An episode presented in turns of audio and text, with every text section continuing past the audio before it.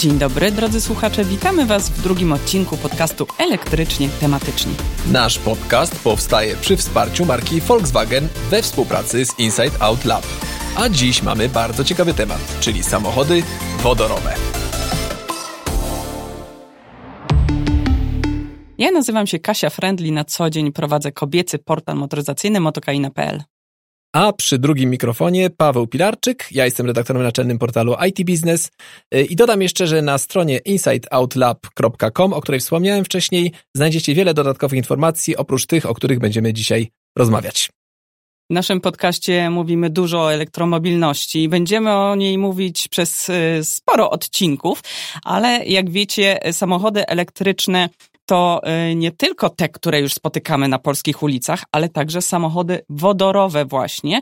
One się znacznie jednak różnią mimo wszystko. Przede wszystkim tym, że nie tankujemy ich, a właściwie nie ładujemy przewodem elektrycznym, tylko y, tankujemy wodór, który mm, ten samochód ma w zbiornikach, bardzo szczelnych zbiornikach, bo niestety wodór ma dużą przepuszczalność, więc zbiornik musi być wyjątkowo szczelny. Tak, ale jeszcze zanim przejdziemy do tych samochodów mm -hmm. wodorowych, ja chciałbym powrócić do jednego tematu, który poruszylić,my w poprzednim naszym podcaście. Zapomniałeś. Jak Zapomniałem, tak. E, a obiecaliśmy na początku, że o tym opowiemy, o rodzajach e, wtyczek, e, jakimi podłączamy samochody elektryczne, żeby je naładować. Są takie chyba dwa główne, czy trzy główne rodzaje, czyli Type 2, czy typ drugi, CCS i HDMO czy Shademo, nie wiem jak to się wymawia tak Stosowane naprawdę. Stosowane w Nissanach, Renówkach tak. i innych. I, mhm. I tutaj w kilku słowach dosłownie y, czym się te, te rodzaje wtyczek różnią. Type 2 to jest wtyczka, która pozwala ładować samochód prądem przemiennym. Jest to prąd o niższym E, niższym natężeniu, e, to jest przeciętnie do 22 kW. E, w przypadku akurat CCS czy, czy HDMO jest to prąd już stały o bardzo dużej mocy, czyli w tych wszystkich szybkich ładowarkach takich 100 kW, 100 kW, 200 kW stosowane są właśnie tego typu wtyczki. Więc to tak pokrótce temat, który obiecaliśmy opowiedzieć ostatnio, a się nie udało, y, to ja może jeszcze y, dopuszczę już do głosu naszego gościa. Y, witamy naszego gościa Artura Włodarskiego, to jest znany dziennikarz motoryzacyjno-technologiczno-gospodarczy, którego teksty możecie przeczytać w portalu moto.pl, ale nie tylko. Cześć Artur. Dzień dobry. Cześć. Cześć.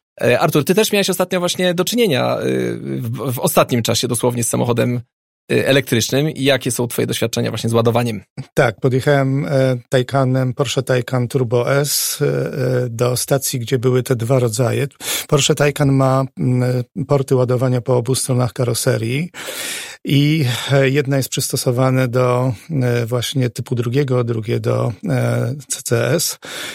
Była, były trzy wtyczki, tylko dwie wolne, mm, więc rad nie rad musiałem e, zastosować, e, włączyć e, mm, typ drugi. No i niestety załamałem się dlatego, że y, czas ładowania był straszliwy, długi. Otóż y, tempo przyrastania y, zasięgu to było 0,6 km na minutę. Na szczęście CCS się zwolnił, e, podłączyłem i wtedy skoczyło to do 3,6 km na minutę, także e, cuzamen to musiałem stać tam zaledwie godzinę z kwadransem. Dało się wytrzymać. A nie, a nie kilka godzin godzin, tak, czy, czy tak. kilkanaście godzin, jak przy, przy tym przy, przy Type 2. E, ale wróćmy do samochodów, samochodów wodorowych. wodorowych. A dlaczego o nim mówimy? Bo Właśnie. rocznie na świecie, słuchajcie, produkuje się 70 milionów ton tego wodoru. Polska jest zresztą jednym z większych producentów na świecie właśnie e, tego pierwiastka. Natomiast powstaje on w naszym przemyśle głównie jako efekt uboczny, można powiedzieć, e, odpadowy wręcz, na przykład z węgla, a, dokładnie rzecz biorąc z koksu E, jest smoła i gaz koksowniczy i z tego można by było ten wodór pozyskiwać. Niestety jeszcze nie mamy mm, e, takich technologii i to wszystko jest w powijakach, ale już teraz w tej chwili wodór jest wykorzystywany e, i na świecie i w Polsce, tylko niestety w bardzo małym procencie do motoryzacji, w motoryzacji tak, generalnie tak, rzecz biorąc. 0,1%. No tego, właśnie, no nie jest traktowany jako paliwo raczej na razie, przynajmniej w Polsce, a raczej jako nośnik energii albo bo pierwiastek, który bierze udział w jakichś procesach, na przykład, nie wiem, czy wiecie, że uwodarnianie na przykład tłuszczów, to jest margaryna, kasia na przykład, stosowana do, do pieczenia, czy tam jakieś nawozy sztuczne z syntezy amoniaku, która właśnie z, z wodorem ma dużo wspólnego, powstają, czy czynnik, przecież amoniak jest w, w lodówkach, także tych zastosowań jest dużo, natomiast jeśli chodzi o motoryzację, no właśnie, Artur. Jak to jest z tą motoryzacją, skoro tak mało wykorzystujemy go w transporcie? Dlaczego? Bo ulegamy pewnej iluzji. E, od e, kilku lat słyszymy, jak to Polska produkuje dużo e, wodoru, tylko że to jest wodór przemysłowy. Wodór przemysłowy nie nadaje się bezpośrednio do zasilania samochodów na ogniwa paliwowe, dlatego że jest brudny. Ogniwa paliwowe są wrażliwe i muszą dostać wodór o czystości 99,99% to jest mniej więcej taka różnica, jakbyśmy powiedzieli, mamy pełno wody na świecie, bo 70% kuli ziemskiej to są oceany. Tylko, że jak ktoś tam płynie tratwą, to umrze z pragnienia, dlatego, że my potrzebujemy tak naprawdę wody słodkiej. I teraz, żeby zrobić wodę słodką z morskiej, to trzeba zastosować e, odwróconą osmozę, czyli przyłożyć prąd, co sprawia, że e, ta woda zdatna do picia, tylko otrzymana z morskiej, jest sześcio-siedmiokrotnie droższa niż ta woda z wodociągu. I mniej więcej Taki sam, taka sama sytuacja jest z wodorem. Wodór przemysłowy versus wodór czysty, który nadaje się do napędu samochodów. Ale możemy go pozyskać w procesie elektrolizy, czyli ro, rozkładu e, e, tego wodoru na, na e, wodór i tlen, generalnie wody na wodór i tlen. E, I mm, wówczas, czy pozyskanie jest tego wodoru ekologiczne w tym procesie, czy według Ciebie nie bardzo? To jest bardzo ekologiczne, ale bardzo drogie, dlatego że to się oczywiście, żeby dokonać elektrolizy, to musisz przyłożyć tam prąd.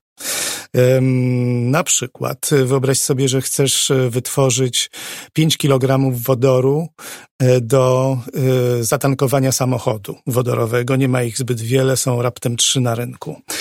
E, trzy modele. Więc potrzebujesz do tego 45 litrów wody, e, potrzebujesz e, pół kilo soli kuchennej i musisz e, włożyć w to 175 kWh energii, żeby uzyskać 5 kW, 5 litrów wodoru, 5 kg wodoru. To kosztuje mniej więcej 150-170 zł w takiej najbardziej popularnej taryfie G11. Także to jest, to jest do przeżycia, ale to kosztuje.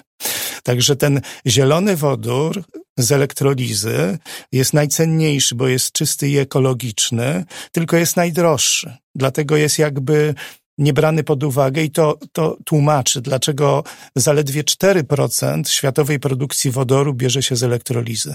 Może warto dopowiedzieć, że te trzy modele są na świecie. W Polsce praktycznie e, nie, nie mamy takich samochodów, jeśli chodzi o, o, o zasilane wodorem. Natomiast w porównaniu mamy 12 e, modeli e, samochodów elektrycznych, które już możemy kupić po prostu w polskich salonach. No tak, to jest w ogóle to jest, to jest coś niesamowitego, że ja od małego słyszałem o tym, że wodór to jest paliwo przyszłości, bo rzeczywiście Zapomnieliśmy o Hindenburgu, który był wypełniony e, wodorem zamiast helem, e, dlatego że Niemcy w 1937 roku były objęte sankcjami, no ale się e, to przeszło dlatego, że wodór jest dużo lżejszy, więc można było więcej pasażerów zabrać. No jak, jak się skończyło, tak się skończyło. No Potem była jakby taka wzniosła karta historii wodoru, mianowicie misje kosmiczne. E, Apollo. Apollo, mhm. Gemini i tam był wodór potrzebny do tego, żeby, znaczy paliwa, ogniwa paliwowe do tego, żeby produkować prąd oraz system podtrzymywania życia. do tej pory chyba wodę. w paliwie kosmicznym jest, jest wodór używany, zdaje się. Mhm. Tak, jest używany, bo to jest nadal lżejsze niż e, akumulatory. E, co prawda, e, taka takie ogniwo paliwowe kosmiczne jest niebywale drogie, bo to wytworzenie tam prądu na orbicie to kosztuje 100 tysięcy dolarów za jedną kilowatogodzinę, ale i to tak się bardziej opłaca niż wynoszenie ciężkich akumulatorów kosmos. No i, czyli wtedy już była przylepiona łatka, że to jest takie, taka ropa przyszłości, ten wodór.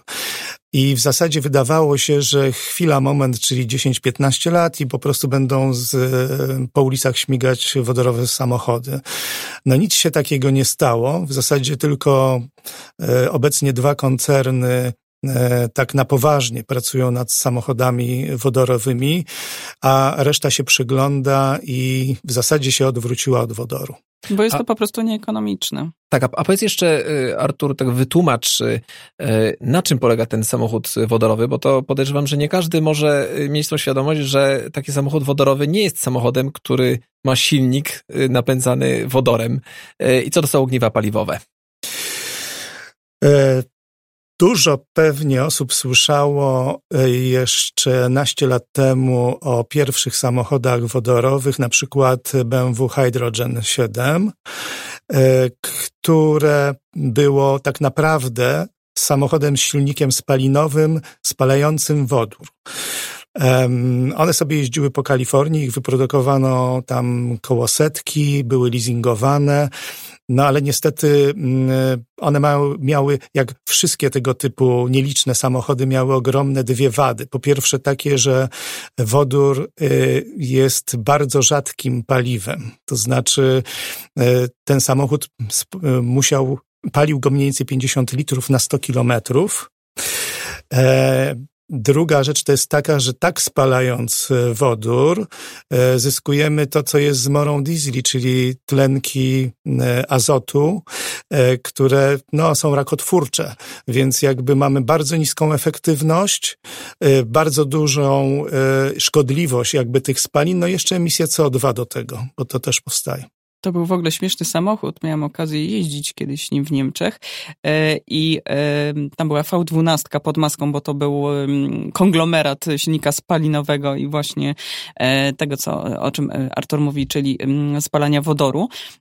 I przez to ten silnik był wyższy, więc był, była wybrzuszona maska, a silnik, raczej zbiornik wodoru, bo ten wodór tam był chyba schłodzony do minus 200 stopni, żeby w ogóle to jakoś miało sens był tak wielki, że zajmował po prostu pół bagażnika i w ogóle ograniczył widoczność do tyłu, więc bardzo ale, dziwny Ale to była pojazd. historia, tak? Bo to, opowiadacie to, o tak czymś... Eksperymentalne. O czymś, tak, eksperymentalne. Tak. Kiedyś tak samochody wodorowe wyglądały, ale dzisiaj to są samochody elektryczne. Tak, to są samochody elektryczne, tylko e, to są takie samochody, które jakby tworzą sobie prąd na pokładzie, bo mhm. um, samochód elektryczny taki stricte, czyli tak zwany BE V. To jest samochód, gdzie po prostu jest wielka bateria, wielki akumulator w podłodze o pojemności e, teraz to już z reguły 50 do 100 e, kWh i aż e, opróżnimy go z prądu, tak sobie możemy jeździć. Natomiast w autach wodorowych to jest tak, że one mają akumulator, tylko 7-8 razy mniejszy, e, dlatego żeby czerpać prąd, odzyskiwać z rekuperacji, czyli z hamowania na przykład, oraz dorzucać trochę energii wtedy, kiedy musimy gwałtownie przyspieszać. Ale cała reszta prądu jest wytwarzana na bieżąco. Także i do tego służą ogniwa paliwowe. No jeszcze a propos tych y, akumulatorów też się różnią, bo w elektrykach mamy litowo-jonowe, a tutaj mamy te niklowo-metalowo-wodorkowe, które no tak popularnie je znamy, bo one są Starego między innymi w, tak, w, w, paluszkach, w aparatach fotograficznych, czy w samochodzikach RC na przykład, także y, jest to lżejsze i zdaje się właśnie też y, może mieć przyszłościowo wodór zastosowanie też na przykład w samochodach militarnych, prawda? No bo ta lekkość tych baterii e, jest wiążąca. Znaczy w militarnych to dlatego, że te samochody wodorowe mają um, niższą sygnaturę termiczną, te pojazdy wodorowe. E, dlatego um, no i nie tylko zresztą. Wodór w ogóle jest bardzo dobrym nośnikiem energii. energii. Mhm. Wszędzie tam, gdzie nie musimy mieć w każdym zakątku kraju stacji infrastruktury. Czyli na przykład świetny jest dla pociągów, świetny jest dla łodzi podwodnych. Mało kto wie, że dzisiaj naj, naj, najbardziej popularne zastosowanie wodoru na świecie to są e, wózki widłowe. E, Amazon ma tego kilka tysięcy. One wygrywają ze spalinowymi, dlatego że nie smrodzą, a to są Czyli zamknięte to, to są pomieszczenia. wózki widłowe z ogniwami paliwowymi. Tak jest. Tak? Nie, nie tak jak tak. to BMW, o którym wspomnieliście, tylko, tylko to jest autentycznie to są wózki elektryczne. To jest, to jest, to jest mhm. pełnoprawny wózek e, o napędzie wodorowym. Mhm. E, I druga rzecz to jest taka, że są lepsze od spalinowych, ale też lepsze od elektrycznych, dlatego że e, tankują się w ciągu trzech minut. Czyli e, mamy taki wózek, który bardzo szybko się tankuje, który na tym zatankowanym wodorze może pracować 8 godzin i, i żywotność e, takiego wózka to jest 80 lat. No tak, wszystko fajnie, tylko nadal mamy problem z infrastrukturą, prawda? To znaczy z y, możliwością ładowania, tak jak samochody elektryczne właściwie możemy wygodnie podładować sobie w domu. Tak niestety y, auta wodorowe, no ta infrastruktura jest zerowa, przynajmniej w Polsce mm, i, i to jest y, dopiero w planach. Lotus zdaje się ma tam plan, żeby Warszawę i Gdańsk przy, przy refinerii pokryć. ITS mówił, że chciałby mieć również w Poznaniu taką stację, natomiast w tej chwili w ogóle nie ma. I... Tak, znaczy w Polsce nie ma ani jednej stacji Dokładnie. ładowania wodorem, tak, samochodów wodorowych. W Europie jest ich 113, więc też niedużo, tak. a przecież stacje benzynowe, w sensie paliwowe, które znamy, no to ta cała sieć powstawała przez 100 ileś lat, tak, odkąd kiedyś e, zatankowano pierwszy samochód na właśnie no takiej prawilnej stacji, stacji. Takiej stacji ładowania samochodów elektrycznych, o których e, e, opowiadaliśmy w poprzednim odcinku. Jest już sporo, 170 tysięcy. No właśnie, a w Polsce mamy blisko 1100, 1100 takich, takich stacji. To już jest też rosnąca liczba, także z miesiąca na miesiąc będzie przerastać, o czym mówiliśmy w poprzednim odcinku, do którego odsyłamy, rzecz jasna. Tak, natomiast, natomiast dzisiaj, gdybyśmy nawet zakupili taki samochód wodorowy, to w Polsce nie jesteśmy go w stanie naładować, tak? Zatankować. Ja policzyłem, że na całym świecie jest y, około miliona stacji benzynowych. Tutaj o stacjach ładowania to mówiliście. Natomiast y, wszystkich stacji tankowania wodorem mamy poniżej 400 na całym świecie. Na całym świecie? Na całym świecie. Czyli te 113 w Europie 400, 400 że... łącznie z Amerykami, z Azją i tak dalej. Tak, absolutnie mhm. na całym świecie najwięcej jest y, w Japonii, w Kalifornii i w Niemczech. No Japonia też ma motywację, żeby te, te stacje tworzyć, ponieważ oni nie mają właściwie paliw kopalnych, które mamy my, no bo jednak ten wodór w tej chwili e, w głównej mierze powstaje z gazu zimnego i, i, i węgla właśnie, mm, e, co niestety ma tę wadę, że jednak dalej e, mamy ten ślad węglowy tak zwany, czyli produkcję CO2, od której przecież chcemy się odciąć. Więc Japonia inwestuje po prostu w energię odnawialną i z tego co wiem, to oni tam mają plan właśnie na pozyskiwanie wodoru z, też z energii wiatrowej, to znaczy, żeby to, ten prąd nie był czysty, że tak powiem. No to mamy trochę różne dane, bo z tego co wiem, to znaczy w ogóle Japonia y, jakby idzie swoją ścieżką. Japonia i Korea, te dwa kraje, które jakby promują e, gospodarkę wodorową. E, to wynika z Mm, na przykład z narażenia na żywioły, czyli trzęsienie ziemi, 2011 e, rok, tsunami, które to zatopiło jakby program energetyki atomowej w Japonii. I oni już zresztą wcześniej, tak jakby to przewidzieli, prze, postawili na gospodarkę e, wodorową. Tyle, że z tego co wiem, to planują sprowadzać ten wodór z Australii tankowcami w dużej mierze. Oczywiście e, teraz e, zbudowali sobie taką wielką e, instalację do elektrolizy wody, no ale to jest tak dalece nieopłacalne, że to, to, to w zasadzie ma charakter taki badawczy. Więc tu jest duży problem z tym, że wodór jako nośnik energii wydaje się bardzo czysty i taki szlachetny i niegroźny, dlatego że mamy samochód, który e, jeździ bezszelestnie, a z jego rury wydechowej kapie woda. Ale to jest tylko koniec łańcucha paliwowego, a na początku łańcucha paliwowego mamy tak samo jak w mm, ropie, w gazie i tak dalej. Mamy rafinerię, mamy platformy wiertnicze, mamy kopalnie odkrywkowe, z których trzeba stworzyć prąd, żeby z tego, tym prądem oczyścić wodór i mieć czysty, czysty nośnik energii. Tak, to ja tutaj, tutaj ci się wetnę, Artur, bo y, do, do, dotarłem do takiej informacji, że y, produkcja wodoru na świecie obecnie wiąże się z emisją 830 milionów ton dwutlenku węgla do atmosfery. I to jest y, emisja porównywalna z emisją łącznie Wielkiej Brytanii i Indonezji. E, czyli dzisiaj po prostu ta produkcja wodoru jest ekstremalnie nieekologiczna i w tym mamy jakiś tam ułamek procenta, e, gdzie ten wodór jest tak zwany czysty, pozyskiwany w drodze elektrolizy, ale e, z tego co wiem, nie ma jeszcze w tej chwili zakładów do produkcji czystego wodoru na skalę przemysłową. To są na razie tylko jakieś ośrodki badawczo-rozwojowe, tak? Czyli... No wyliczono nawet, że gdyby chcieć wyprodukować cały wodór z elektrolizy, to wymagałoby to zużycia energii elektrycznej na poziomie 3600 terawatogodzin, no czyli właśnie. więcej niż roczna produkcja prądu w całej Unii Europejskiej. Także no trzeba powiedzieć, że w skali globalnej, jeśli ktoś tak wzdychamy do, do wodoru, to powinniśmy pamiętać o tym, że 48% światowego wydobycia wodoru to jest e, reforming parowy gazu ziemnego, głównie metanu, połączony z ucieczką tego metanu w jakiejś części do atmosfery i musimy pamiętać, że metan jest e, gazem 23 razy bardziej cieplarnianym od dwutlenku węgla.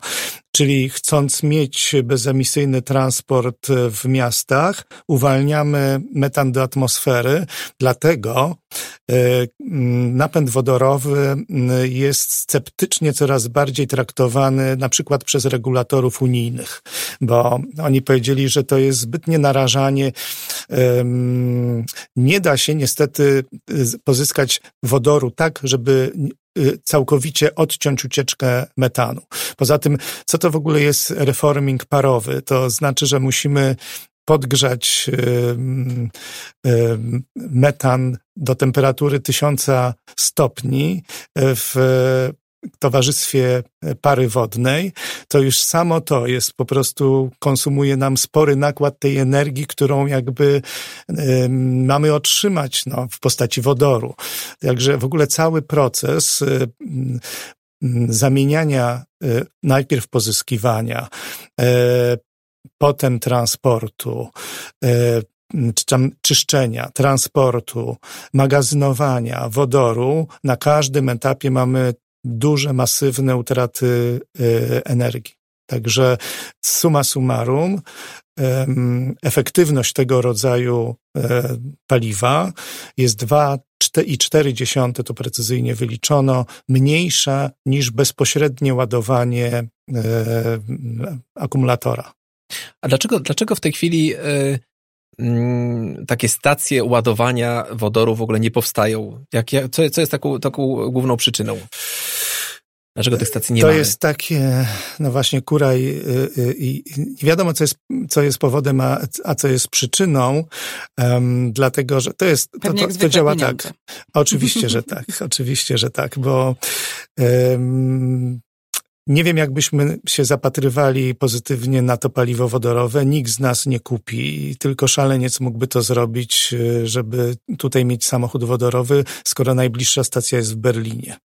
Tych stacji, jak widać, jest rozpaczliwie mało. Ja napisałem nawet, że one są rzadsze niż filharmonie.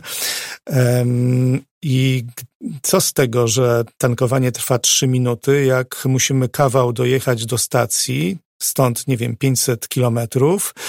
I jak już wrócimy z tej stacji zatankowani, to akurat będziemy mieli pusty bak, bo zużyjemy to, co żeśmy zatankowali. Więc to musi być y, gęsta infrastruktura e, i to nawet gęstsza niż w przypadku prądu, niż w przypadku samochodów elektrycznych, bo de facto my mamy sobie mini stację ładowania możemy mieć w domu. Jeśli ja nadal uważam, że samochód elektryczny to jest głównie propozycja dla ludzi, którzy mają swoje domy gdzieś pod z miastem, garażem z garażem i z prądem um, co najmniej 400 V 16 A. No to Czyli wtedy tak zwana siła. Tak, tak. To, to wtedy podjeżdżamy i jeśli to jest samochód z dużym akumulatorem, to jest 9 godzin i mamy na rano naładowane od 0 do 100%.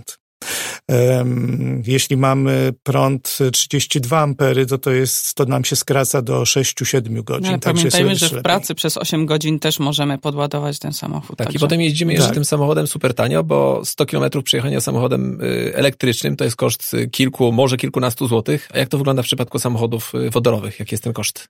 W ogóle w przypadku samochodów wodorowych wszystko jest dotowane począwszy od e, produkcji tego um, samochodu.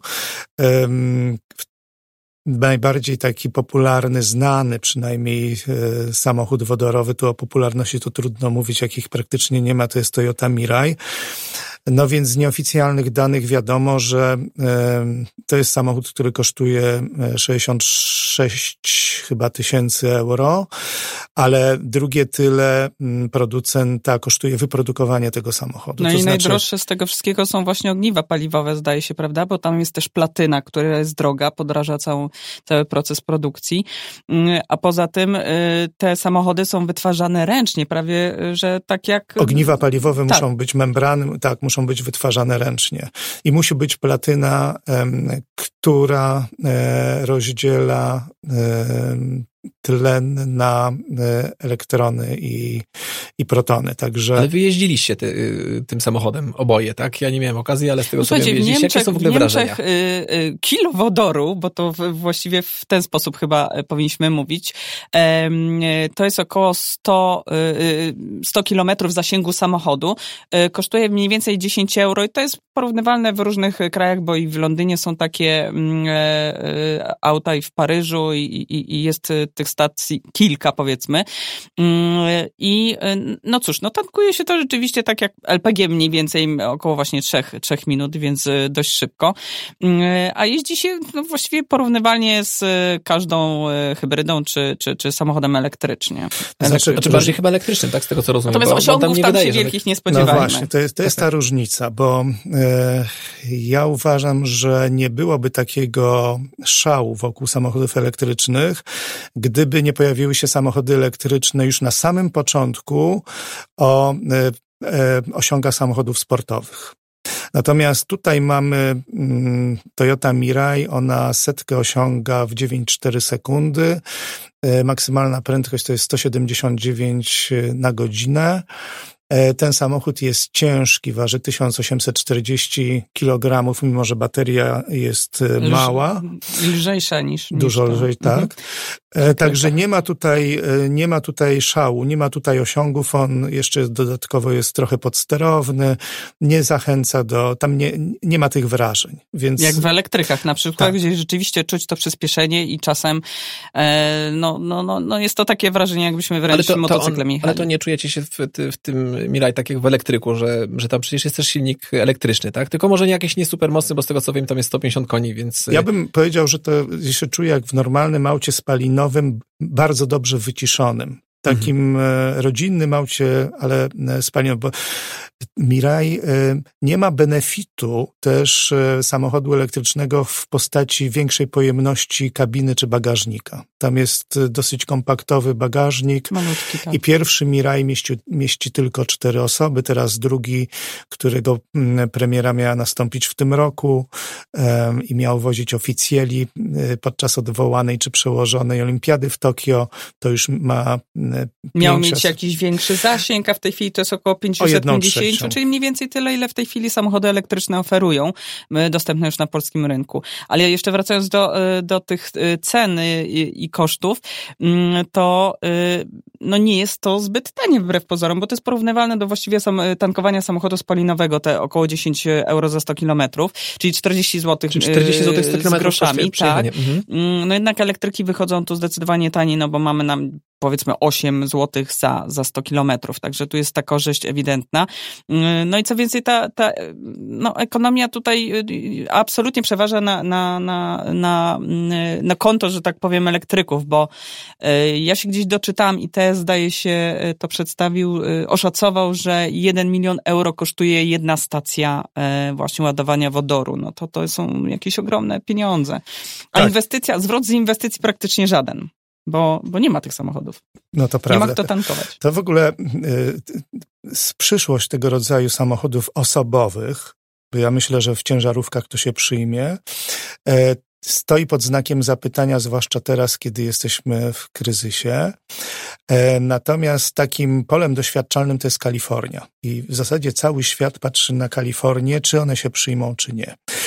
E, teraz będzie ciekawy moment, dlatego że upływa okres leasingu użytkowników pierwszych samochodów wodorowych i będzie ciekawe, czy oni będą chcieli go przedłużyć, czy, czy machną ręką i powiedzą, że nie, dziękujemy.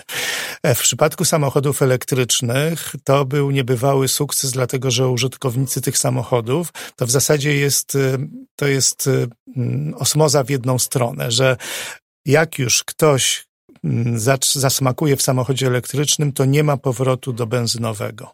Może być y, w rodzinie benzynowy, nie wiem, jakiś van rodzinny na wakacje i tak dalej, ale nie pozbędzie się samochodu elektrycznego, a jeśli go sprzeda, to kupi nowy elektryczny. Natomiast nie słyszałem o tym, żeby, żeby właśnie ktoś kupił samochód elektryczny i wrócił do, do e, spalinowego. Ciekaw jestem, jak będzie tutaj z samochodami wodorowymi. Z kilka takich na forach czytałem wrażeń użytkowników samochodów wodorowych, którzy, którzy ubiegły rok zaliczą do czarnych ze względu na czerwiec. W czerwcu miały miejsce dwie eksplozje w stacjach ładowania wodorem e, i e, efekt jest taki, że w Norwegii wszystkie stacje zamknęli na jakiś czas, a w Kalifornii e, też odcięli kilka i użytkownicy nawet ukuli taki hydrokalipsa. Taki termin, że po prostu nie ma się gdzie zatankować. Mhm, jeszcze y, tylko wspomnijmy, że y, to ma sens na pewno, tak podsumowując już troszeczkę naszą, naszą rozmowę, e, w transporcie miejskim, prawda? Bo mamy przecież polską myśl techniczną, Solarisy, busy, które jeżdżą w, w Niemczech, no bo tam są te stacje, czyli właśnie Hamburg e, czy Berlin. I te Solarisy są właśnie wodorowe? Są wodorowe, wodorowe. tak, mhm. tak. I to jest też śmieszna historia, no bo generalnie one e, przecież tu są produkowane w Polsce, no ale żeby je zatankować, muszą na lawecie pojechać do Berlina, wrócić tutaj, żeby na przykład je testować. Ale no, no przynajmniej polska myśl techniczna, powiedzmy, się, rozwija. Czyli, czyli dzisiaj, y, na dziś y, taka przyszłość samochodów wodorowych jest jeszcze mocno niepewna.